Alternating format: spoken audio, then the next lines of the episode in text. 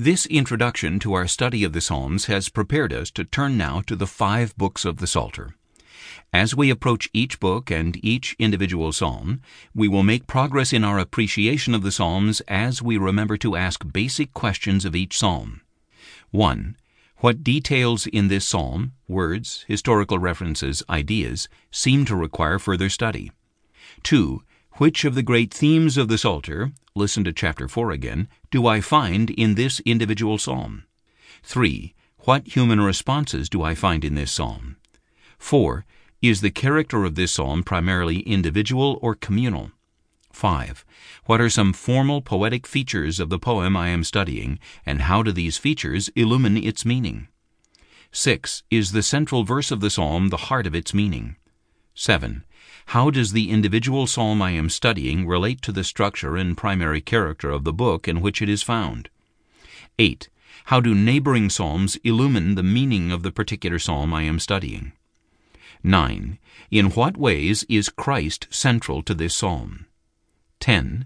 How does this psalm speak to the people of God today? With this introduction to the Psalms in mind, we turn now to the five books of the Psalter. Each book has a separate section in our study. Each of the five sections has seven chapters. The first chapter serves as an introduction to the book of the Psalter at hand.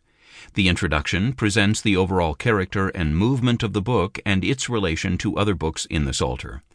The remaining six chapters analyze six or more psalms from within that book. The specific psalms are chosen to illustrate aspects of the particular book in which they are found. Our aim with each psalm is to understand it on its own terms and also to follow the lead of the New Testament in finding Jesus there. As we look at specific psalms, it will be very helpful for you to have your Bible open to the psalm under consideration. My quotations from the psalms will be from the English Standard Version unless otherwise noted. The intention of this study is not to provide an exhaustive exegesis of each psalm considered, but rather to open a way to a growing understanding of the psalms.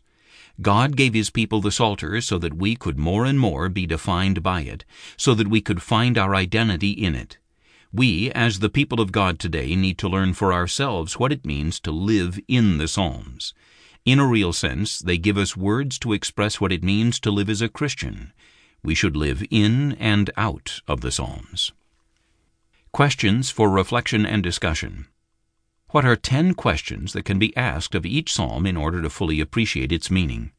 Which of these questions seems most beneficial to you? Why?